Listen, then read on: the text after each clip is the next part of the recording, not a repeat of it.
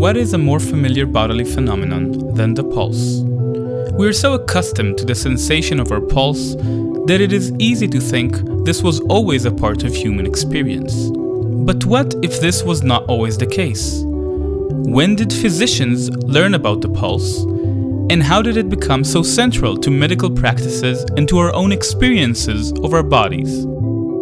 Hi, and welcome to Research Bites, the podcast of the Martin Buber Society of Fellows. In each episode, we feature innovative research in the humanities and social sciences by one of our fellows. Let's turn to Dr. Yakir Paz, who is interviewing Dr. Orly Lewis, a historian of medicine in antiquity. Orly, how is it possible that people in ancient Greece did not know about the pulse? Well, our pulse is only so obvious to us, since we already know about it. If you ask a young child who knows nothing about the pulse to simply rest his or her fingers upon the wrist or the neck, they would probably not feel any beats or throbbing motions, which you and I call the pulse. It is only if one knows that there is such a motion taking place that one looks for it and will usually find it. But if you don't know it's there to be found and to be felt, then you probably won't feel it either. The same holds for our heartbeat. We don't usually feel it. It is only after strenuous physical activity that we might become aware of something moving or beating in our chest.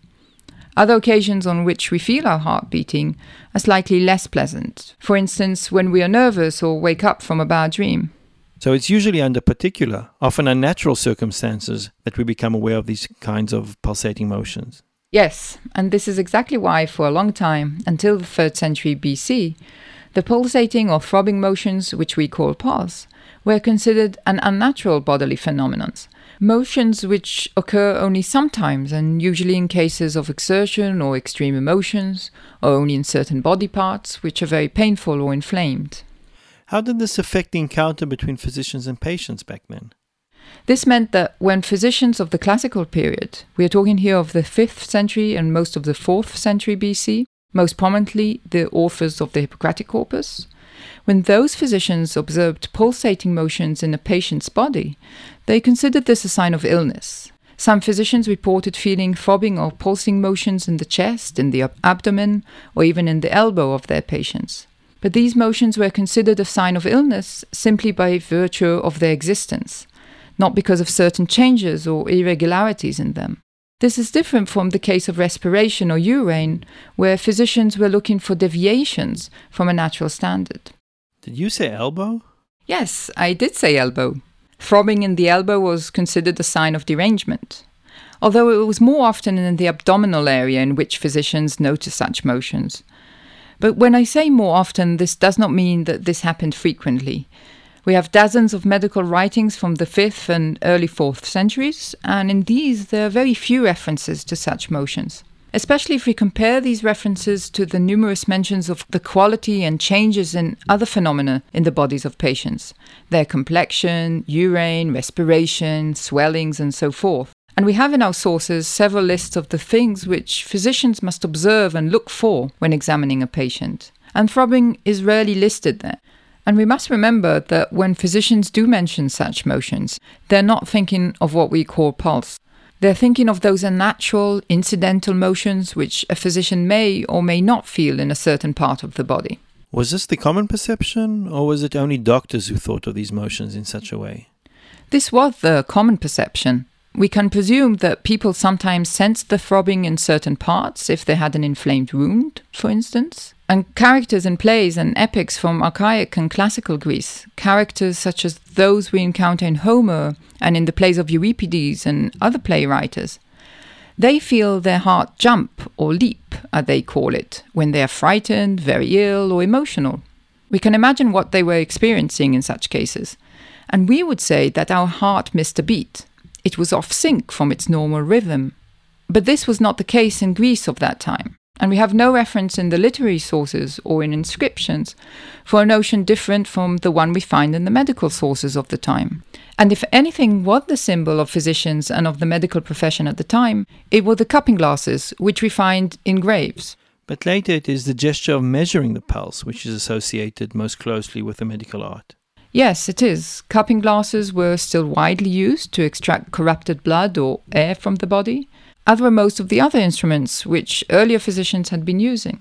But Quintilian, a Roman orator of the 1st century AD, tells us that if you want to convey without words the image of a musician, you would move your fingers as if you were plucking the strings of a lyre. And if you wanted to convey the image of a sick person, you would do so by mimicking the gesture of feeling the pulse, that is, by touching the wrist. Is there any other evidence for the pulse becoming widely known in Roman times? Yes, there is other evidence which shows that it was not only physicians who knew about vascular motions and how to examine them. In the first century AD, the Roman philosopher Seneca notes in a letter to a friend that physicians must touch the vessels in order to advise about the appropriate time for eating or for bathing. And we should notice here the explicit reference to the vessels. To us, it is obvious that when we check our pulse, we are feeling the motion of our vessels, but this was not always so obvious. The Hippocratic physicians felt similar motions at times, but often connected them with the flesh rather than vessels. Was this practice exclusive for physicians, or did lay people also know how to take the pulse? They did. Plutarch, a Roman philosopher and a biographer from the 2nd century AD, remarks that it is useful and easy to know whether one's pulse is, for instance, frequent or sparse, and this without having to turn to a physician. And he uses here the particular technical terms which we find also in the medical writings to convey the frequent or sparse pulse. When you say medical writings, which works or authors are you referring to? I'm referring to two main collections. One is the so called Hippocratic Corpus. This consists of over 60 treatises, mainly from the 5th and 4th centuries BC. They weren't all written by the physician Hippocrates himself, but were all ascribed to him already in antiquity. The second corpus consists of the works of Galen, who was a physician, philosopher, and very prolific writer. He was born in Pergamum, in today's Turkey, during the 2nd century AD, but spent most of his time in Rome. He even served as the physician of the gladiators and later of the Emperor Marcus Aurelius. Galen's works address a wide span of issues related to medical theory, medical practice, reproduction, birth, and much more and his works had a great influence on medical theory and practice deep into modern times. You've said that the Hippocratic Corpus was composed in the 5th and 4th century BC, and Galen wrote in the 2nd century AD. What do we know about the six centuries in between? Many other physicians published on these and other topics during that time. Unfortunately, most of these works have been lost, but citations and reports in Galen and other writings which have reached us give us a fair idea of the contents of these lost writings. When do things change in the physician's ideas and methods? As far as we can tell from our sources, things begin to change in the middle of the 4th century BC. The philosopher Aristotle talks of a natural and continuous pulsating motion of the heart and of all the vessels in the body. He says that the walls of the heart expand and contract because of a heating process connected to the motion of blood in the heart. A short time after Aristotle, another significant change in ideas concerning pulsation occurs with the physician Praxagoras of Kos, who worked and wrote during the late 4th and early 3rd centuries BC. What did Praxagoras think about the pulse? Praxagoras came to understand that not all the vessels connected to the heart are of the same kind and function, but that the vessels stemming from the left side of the heart, which he called arteriae, arteries, have different features from those stemming from the right side, which he called phlebes, veins. Praxagoras claimed that only the arteries pulsate, and that they do so naturally and continuously. The reasons for this is that, like the heart, they have a natural innate power or faculty inside their walls, which allows them to expand and contract continuously. To sum up, the pulse started as a phenomena that was considered pathological and usually overlooked. Then, philosophers and physicians came to think of it as a natural motion in the heart and all the vessels, and later as a natural motion in the heart and of one type or system of vessels, the arteriae. Yes, exactly. But how did this happen? How do they suddenly come upon these new ideas? It was a long process, and it combined different means of investigation and some innovative and imaginative thinking. Physicians conducted planned observations on living and dead animals, they also had the chance to observe the bodies of patients who were severely injured, so that the internal parts were visible. These observations, together with questions which the ancients raised in their attempts to explain the body, and together with various common assumptions, all these things work together to yield new ideas and interpretations of the pulsating motions in the body. So, according to this new theory, there is now a constant natural pulse in the body. Does this idea have any practical implications for the interaction between physicians and patients? Absolutely. It was used already by Praxagoras, who realized that if the pulse is a natural, constant motion, then changes in it may indicate changes in the body. And from the 3rd century BC onwards, we witness the growing popularity of the diagnostic methods of examining the arterial motions in patients. Physicians such as Herophilus in the 3rd century BC and Galen 500 years later described the pulse as the most important diagnostic indicator. Other things which physicians examine, such as complexion, excrements, respiration, were only secondary and auxiliary as far as diagnosis and prognosis were concerned. In line with this, they considered the examination of the pulse a fundamental part of the encounter with their patients, and they were in the habit of feeling and assessing the pulse of their patients and of recording the information they gained from this examination. Why does examining the pulse become so popular? There were two main reasons. The first reason was mostly conceptual, namely the belief that the pulse can reveal the hidden physical and mental condition of patients, as well as secrets they may be trying to keep from the physician. Not only their bodily states, but also their troubles and emotions, as well as other things they might consider irrelevant or try to conceal. These included, for instance, eating against the doctor's instructions, the taking of particular drugs, or even sexual intercourse. The ancient physicians believed that all these things, affect the pulse and hence are revealed through the pulse. And the second reason? It was accessible. Its inspection was considerably more pleasant and decent than that of the urine and other excrements and secretions, which required no hustle or embarrassment on the patient's behalf. This was particularly important for women, who were less eager to be palpated and examined in parts such as the stomach and legs. For these reasons, checking the pulse became an essential part of the diagnostic procedure and that on which physicians relied most. You mentioned earlier that the gesture of taking the pulse by putting the fingers on the wrist became a kind of a symbol of illness in medical practice. This was the gesture which people used to convey the image of a sick person. Why does this gesture, which we still recognize today, become so famous? Part of the answer to your question rests exactly in the gesture itself. It was more than just a flittering brush of the fingers. It involved rather the application of a static pressure to the wrist for a good few seconds, and the physician would probably be counting while doing this and looking concentrated. And if you think of it for a moment, the wrist is not exactly an obvious place to palpate. There's no vital organ beneath it, and unless the patient had specifically complained of some pain in that area, she or he would probably not expect to be so attentively palpated there. Did they use any particular tools when examining the pulse? Some physicians, such as Herophilus, used a water clock. There were different types of water clocks available in antiquity, but the one which Herophilus would have probably used in the 1st century BC was a so called inflowing water clock. How did this work? The physician or his assistant would first set up the clock. It consisted of two vessels. One vessel was filled with water and placed above an empty vessel so that the water could flow into the bottom vessel.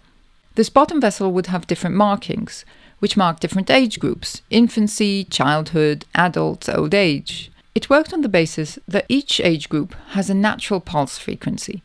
In other words, that in the time it takes water to flow into the bottom vessel and reach the marking of a certain age group, healthy individuals of that age group have a particular number of beats which occur and can be felt. The physician would start feeling the pulse. Once he found the beat and could follow it properly, an assistant would release the seal from the top vessel, which contained the water, so that the water started flowing down into the bottom vessel. As soon as the water started flowing, the physician would start counting the beats. Once the water reached the line marking the age group of the particular patient, the physician would stop counting the beats. And then what? This method acted as a kind of thermometer, in fact. For if the number of beats was the natural number of the age group, the physicians concluded that there was no fever. If he felt more beats than expected, there was fever. The more beats, the higher the fever. If the number of beats was lower than naturally expected, he would conclude that the patient was suffering from an illness related to an unnatural cooling. This must have been quite a curious sight. I expect so, and this would be one reason why the examination of the pulse was so noticeable. Our sources are particularly scanty on this, unfortunately, but if Herophilus and perhaps some of his many followers were using such a device, the patients must have noticed it, and they were probably at least mildly intrigued or bemused by such a device. This clock would have required some fussing and fiddling. The two vessels had to be correctly positioned, the top vessel had to be filled, and both had to be put away at the end of the examination and we can only speculate that some of Herophilus's more educated patients had even expressed their interest and perhaps received some explanation about the device. You mentioned earlier that even without the water clock, it was hard to miss the doctor's examination of the pulse because of the particular place and manner in which the physicians took the pulse. Yes, especially since some physicians came into the habit of examining the pulse immediately upon meeting the patient. It was the first thing they did this was considered unprofessional, indecent, and even clownish, as one author describes it. We can understand why. Imagine sitting at home or lying in bed waiting for the doctor to arrive. And then, the first thing he does when he enters is to grasp your arm and sense your pulse. Did this really happen? Yes, it did. Physicians complain in their writing that this happens often and explain why this is a sign of inexperienced and unprofessional physicians not only because it is morally indecent and might give all physicians and the medical profession as a whole a bad name, but it also leads to inaccurate assessments of the pulse. Why is that? Because patients might be agitated and nervous at the beginning of their meeting with the physician, and this might affect their pulse. It would mean that the physician would be feeling a pulse that doesn't reflect the actual pathological condition of the patient. If the patient is not calm, his or her pulse will be changing in accordance with the fear or hope which they are feeling, and this will confuse the entire diagnostic process. The ancient physicians understood that patients feel a range of emotions in face of their visit. They might be hoping for a swift recovery or afraid to hear a bad prognosis. And children and women, especially, might be nervous from being touched and examined by a strange man. So, what should a physician do first? Before taking the pulse, the physician should have a friendly and relaxed chat with the patient and calm them so that their excitement won't affect the pulse. This chat also served as an opportunity for the physician to catch his breath or to rest for a moment, and physicians were supposed to use this chat also to gain some general information about the patient and their routine. But this, as you say, was the recommended method. Not everyone was as responsible or professional. That's right. Besides complaint about this habit, the fact that physicians saw fit to lay down guidelines on this behavior indicates that this unprofessional conduct was rather common, and this would have made the whole procedure even more noticeable and memorable to patients. And it would help explain why resting the fingers on the wrist became a gesture associated so closely with physicians and illness. We should remember also that the medical examination and the encounter between patient and physician was not as discreet and private as today. Family, household staff, and even friends were often present during the doctor's visit. So you didn't actually have to be sick in order to become aware of this diagnostic method, the checking of the pulse? No, you didn't. You might observe it when your child, wife, slave, or friend was ill and a physician came to visit. On top of this, the sick bed was not the only place where lay people could learn about the examination and theory of the pulse. Where else then? There was no internet or popular science books at the time. No internet, indeed. But this doesn't mean that lay people didn't have any occasion to learn about new medical ideas and methods. In many ways, the professional debates were more accessible to them than to modern lay people.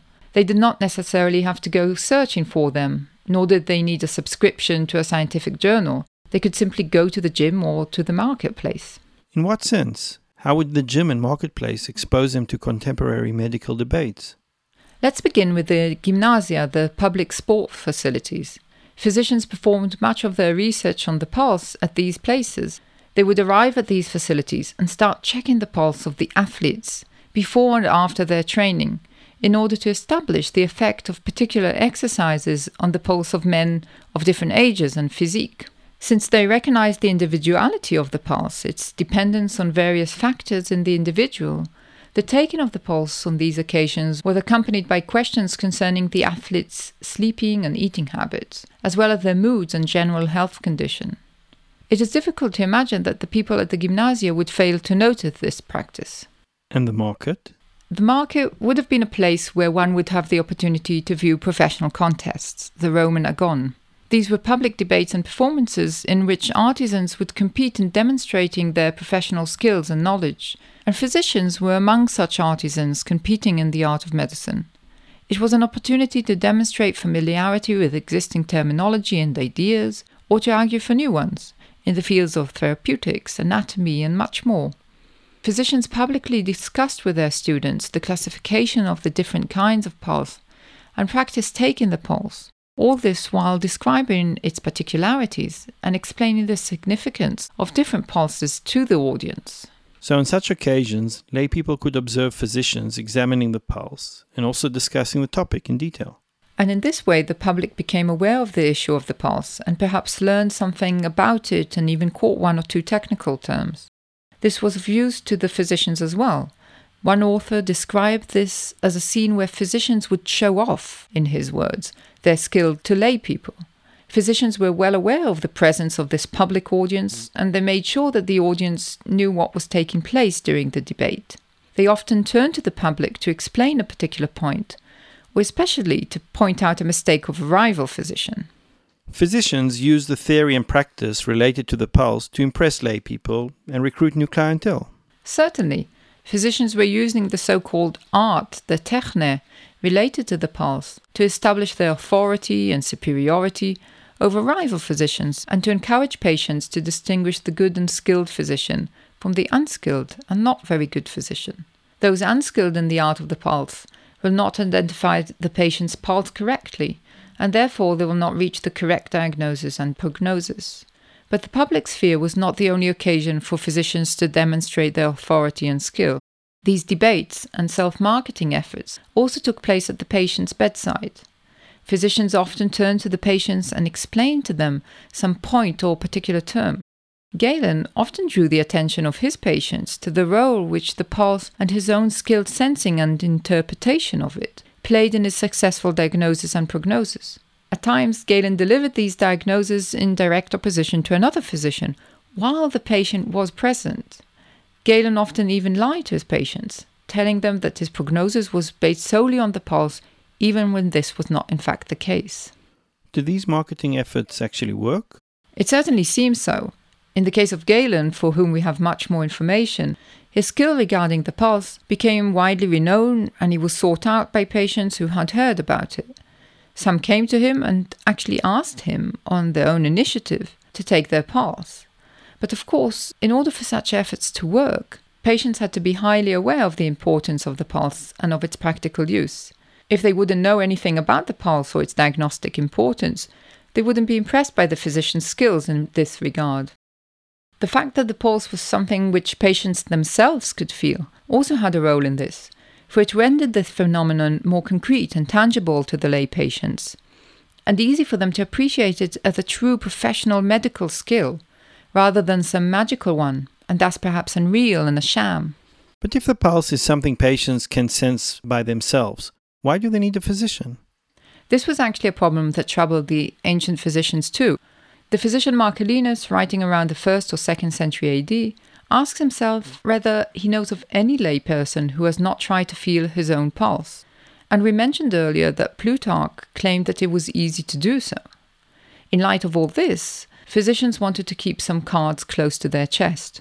So, although Galen sometimes explains to his patients some details about what he was actually sensing when taking their pulse and what this indicates, he and other physicians are careful to restrict the limits of the patient's knowledge and to promise that the patient would still feel that he or she needs the physician to examine their pulse.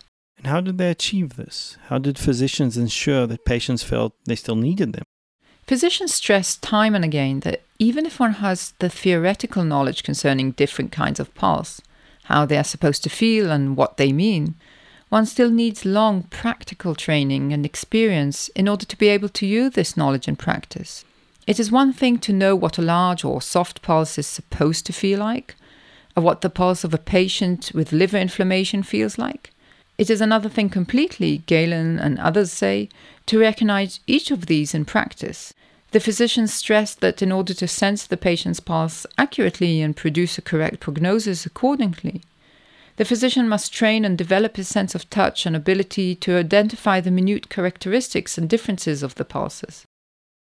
These claims were addressed first and foremost at professional rivals, but they also promised the exclusion of the keen and educated layman who might have thought he could diagnose this himself if he simply read the medical literature and observed the physician at work. In other words, the knowledge transmitted to the patients was not intended to teach them how to use the pulse, but rather to make them appreciate the physician's use of it and encourage them to spread the word about it. Such issues are, of course, relevant to the patient doctor relation and interaction even today. Indeed, they are. Think of physicians nowadays that want patients to understand the importance of antibiotics, but at the same time, also try to prevent them from deciding on their own, based on self diagnosis or so called internet diagnosis, when to take such medication. But let us return to the taking of the pulse. This practice, which is so obvious to us today, did not always exist. Earlier physicians did not know about the pulse. It began over 2,000 years ago, but was motivated by theoretical assumptions, which are often very different than the ones we have today. All this makes us wonder what is still out there, or in there, as it were, for us to learn about the body and about its workings. It makes us wonder how our perception of the body might change in 50, 100, or 200 years, and what kind of diagnostic methods will physicians use in the future. You have been listening to Research Bites, the podcast of the Martin Buber Society of Fellows in the Humanities and Social Sciences. In this podcast, we hope to offer a taste or a bite of the research taking place in our society and the kinds of conversations taking place in its offices, hallways, and indeed the kitchen.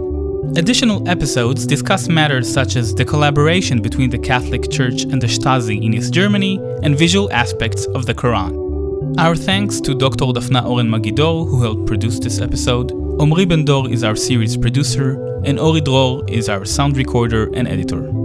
The Buber Society is a German Israeli collaboration housed at the Hebrew University and funded by the German Federal Ministry of Education and Research.